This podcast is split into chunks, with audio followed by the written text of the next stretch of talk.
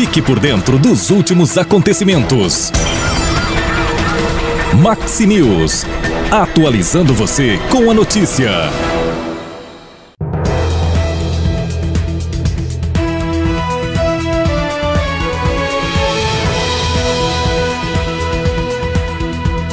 Olá, esse é o Maxi News. Vamos às manchetes para hoje. Coronel Vivida recebe novo equipamento para armazenar vacinas. Procon de Francisco Beltrão cobra Copel para retirada de fios inutilizados. A aduana de Santo Antônio do Sudoeste será liberada para turistas. Receita abre consulta a lote residual de restituição do imposto de renda. Preço de combustível tem queda nos postos de gasolina, diz a ANP. App do Nubank vai mostrar aos clientes saldo de contas em outros bancos. Max News. A informação vira prioridade.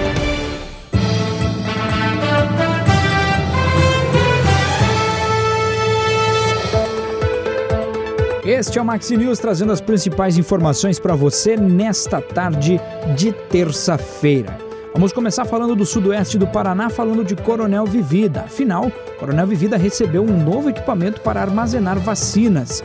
O prefeito Anderson Barreto, que tem compromissos na capital, esteve na Secretaria de Saúde do Paraná onde recebeu uma câmara refrigerada para armazenamento de vacinas, no valor aproximado de 13 mil reais. O equipamento mantém a temperatura estável entre 2 e 8 graus, evitando danos ou perdas aos imunizantes. Importante, então, esse recebimento, esse equipamento que vem para Coronel Vivida agora. Falando ainda do sudoeste do Paraná, mas de outros municípios, o PROCON de Francisco Beltrão cobra a Copel para a retirada de fios inutilizados. O PROCON de Francisco Beltrão encaminhou uma notificação à Copel solicitando o cumprimento de uma lei municipal que determina a retirada de fios inutilizados de postes de energia elétrica. A lei prevê até a aplicação de multa em caso de descumprimento da determinação. Segundo a Copel, recentemente foi feito um levantamento dos postes que acumulam fios sem utilidade. A empresa diz que está investigando possíveis riscos. Ainda falando do Sudoeste, a aduana de Santo Antônio do Sudoeste será liberada para turistas.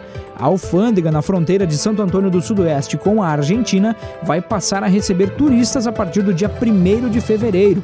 A informação é da Receita Federal. O local já é considerado alfandegado, mas não para turismo, o que impossibilita, por exemplo, o ingresso de argentinos vindo de férias para o Brasil. Falando de âmbito nacional, a Receita abre consulta a lote residual de restituição do imposto de renda. Cerca de 136 mil contribuintes que caíram na malha fina e acertaram as contas com o fisco receberão 368 milhões de reais. A Receita Federal abriu hoje, dia 24, a consulta a um lote residual do imposto de renda. A consulta pode ser feita na página do órgão na internet. Basta o contribuinte clicar em Meu Imposto de Renda e em seguida no botão Consultar a restituição. Também é possível fazer a consulta no aplicativo da Receita Federal. O pagamento será feito em 31 de janeiro, na conta informada na declaração. Ainda no mercado econômico, o preço de combustíveis tem queda nos postos de gasolina, diz a ANP. O preço médio do litro da gasolina vendido nos postos do país teve queda de R$ 5,04 para R$ 4,98 na semana de 15 a 21 de janeiro, segundo a ANP. O preço mínimo de revenda da gasolina encontrado pela ANP foi R$ 14,15 e o máximo R$ 6,99. O preço médio do litro do etanol caiu de R$ 3,94 para R$ 3,85. O valor mais alto pesquisado pela agência foi de R$ 6,57 e o mínimo R$ 3,15. Já o valor médio do litro do diesel passou de R$ 6,36 para R$ 6,32. O preço mais alto encontrado nos postos foi de R$ 7,99 e o mais baixo de R$ 5,39. Petrobras anunciou que a partir desta quarta-feira, dia 25, o valor médio de venda de gasolina para distribuidoras passará de R$ 3,08 para R$ 3,31 o litro, um aumento de 23 centavos. Continuando no mercado econômico, porém falando da parte tecnológica dele, o aplicativo do Nubank vai mostrar aos seus clientes saldo de contas em outros bancos. O aplicativo do Nubank terá um novo recurso que permitirá aos usuários consultarem saldo de contas em outros bancos, mas só poderão ser integradas ao app as contas vinculadas ao Open Finance. Por ainda estar passando por testes, o gerenciador será disponibilizado para apenas 300 mil clientes que fazem parte da Nu Community. O recurso será liberado de forma gradativa para os demais usuários ainda no primeiro trimestre de 2023. Para ter acesso à funcionalidade, o usuário deve permitir o compartilhamento de dados das instituições financeiras escolhidas com o Nubank. Essas são as principais notícias para o dia de hoje. Para conferir mais, você pode acessar o nosso site redemaxima.com.br.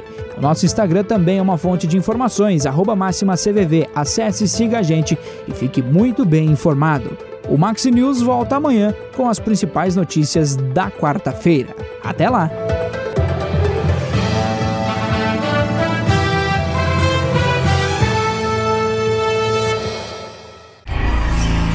Maxi News. Você ligado com as últimas informações.